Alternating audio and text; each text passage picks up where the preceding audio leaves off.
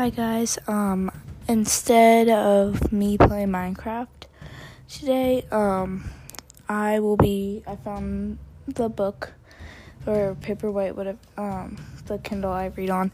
Um and uh I can read now, so I will read today and then play it tomorrow. And just to let you know, it's not regular Minecraft. It, uh, it's a mod Minecraft. So, yeah, let's start the chapter.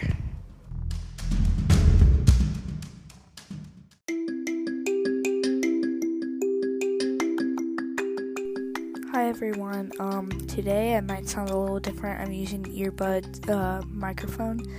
Um, we will be reading chapter nine today.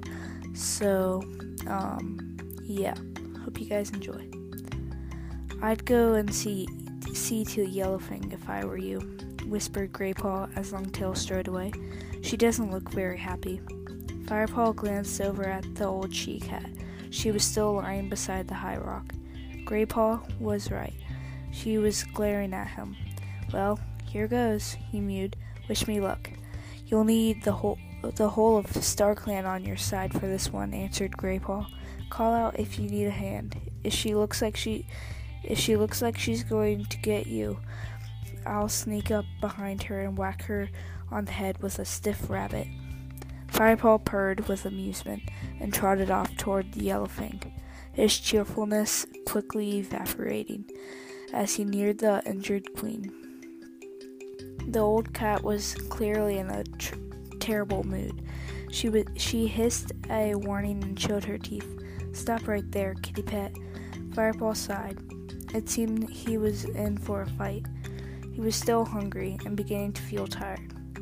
He longed to curl up in his nest for an afternoon nap the last thing he wanted, wanted was to argue with this pitiful clump of fur and teeth.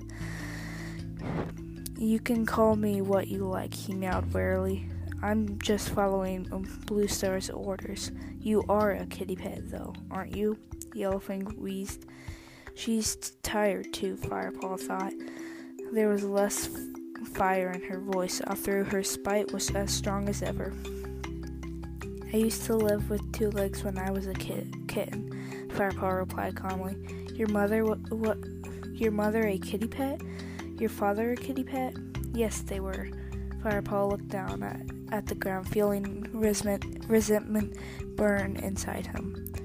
It was bad enough that members of his own clan still viewed him as an outsider. He certainly didn't want, didn't have to answer to this foul-tempered prisoner. Yellowfang seemed to take his silence as an invitation to go on. Kitty pet blood is not the same as warrior blood. Why don't you run home to your two legs now instead of looking after me? It's humiliating being fussed over by a low born cat like you. Firepaw pa- patience ran out. He snarled, you You'd still feel humili- humiliated if I were a warrior b- born. You'd feel ashamed whether I was a precious she cat from your own clan or a wretched tulak that had picked you off the ground. He lashed his tail from side to side. It's it's the fact that you need to rely on any cat that you find so humiliating. Yellowfang stared at him, her orange eyes very wide. Firepaw carried on fiercely. You're just going to have to get to get used to be, being cared for until you are well enough to look after yourself. You spiteful old bone bag. He stopped as Yellowfang began began to make a low, harsh wheezing sound. Alarmed, Firepaw took a step toward her. The she cat was trembling all over, and her eyes had narrowed into tiny slits. Was she having some kind of fit? Look, I didn't mean, he began before he suddenly realized that she was laughing. She mewed, a purr rumbling up from the deep inside from deep inside her chest. Firepaw didn't know what to do. You have spirit, kitty pet. Yellowfang croaked, stopping at last. Stopping at last. Now I'm tired and my legs hurt. I need sleep and something to put on this wound. Go find that pretty little medicine cat of yours and ask her for some herbs. I think you'll find a good goldenrod pollute pollutus wait poultice poultice would help. And while and while you're at it, I wouldn't mind a few poppy seeds to sh- chew on. The pain is killing me. Stunned by her change of mood, Firepaw turned quickly and sprinted towards Spotted Leaf's den. He had never been in this part of the camp before. With his ears pricked, he padded through a cool green tunnel of ferns that led into a small grassy clearing. A tall rock stood at one side, split down the middle of a crack wide enough for a cat to make its den inside. One of his, one of this out of this opening trotted Spotted Leaf. As usual, she was bright-eyed and friendly, her dappled coat gleaming with a hundred shades of amber amber brown. Amber and brown. Firepaw shyly mewed a, a greeting and reeled off Yellowfang's list of herbs and seeds. I got most of those in my den, repli- re- replied Spotted Leaf. I'll fetch some, fetch some marigold leaves too. If she dresses her wound like with that, it'll keep off any infection. Wait here. Thanks, Firepaw mewed as the medicine cat disappeared back into her den. He strained his eyes, trying to catch a glimpse of her inside, but the den was too dark to see anything. He could only hear the sound of rustling and, and smell the the heady scents of unfamiliar herbs. Spotted Leaf emerged from the gloom and dropped a bundle of folded leaves and folded and a bundle folded in leaves by Firepaw's feet. Tell Yellowfang to go easy on the poppy seeds. I don't want her to deaden the pain entirely. A little pain can be useful, as it will help me judge how well she is healing. Firepaw nodded and picked up the herbs with his teeth. Thanks, Spotted Leaf. He mewed through the mouth, mouthful of weeds, then headed through the fern tunnel into the main clearing. Tiger Claw was sitting outside the warrior's den, watching him closely. As Firepaw trotted over to Yellowfin carrying the herbs, he could feel the amber-eyed stare burning the fur on the back of his neck.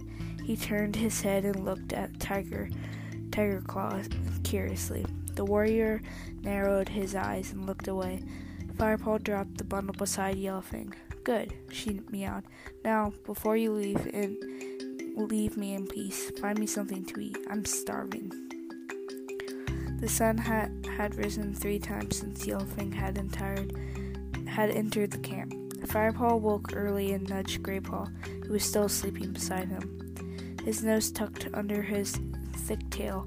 No, sorry. Who was asleep behind him, his nose tucked under his thick tail. Wake up, Firepaw mewed, or you'll be late for training. Graypaw lifted his head sleepily and growled in reluctant agreement. Firepaw prodded Ravenpaw. Black cat eyes. Uh, the cat opened his eyes immediately and leaped to his feet. What is it? he mewed, looking around wildly. Calm down, Ravenpaw. It's time for training soon. Firepaw soothed. Guys, we're gonna take a quick break. I'll be back in a sec.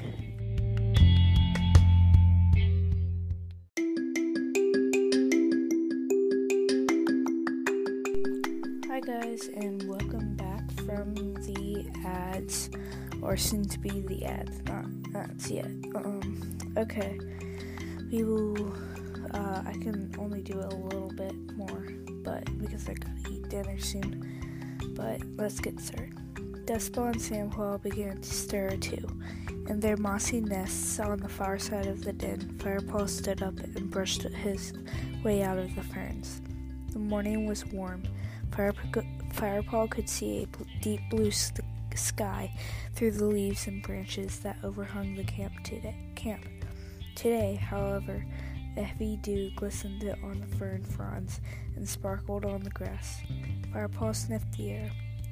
Great Greenleaf was drawing close, and soon it would start feeling it would start to feel colder. He lay down and rolled in the earth beside the tree stump. stretching his legs and tipping his head back to rub it, uh, rub it on the cool ground.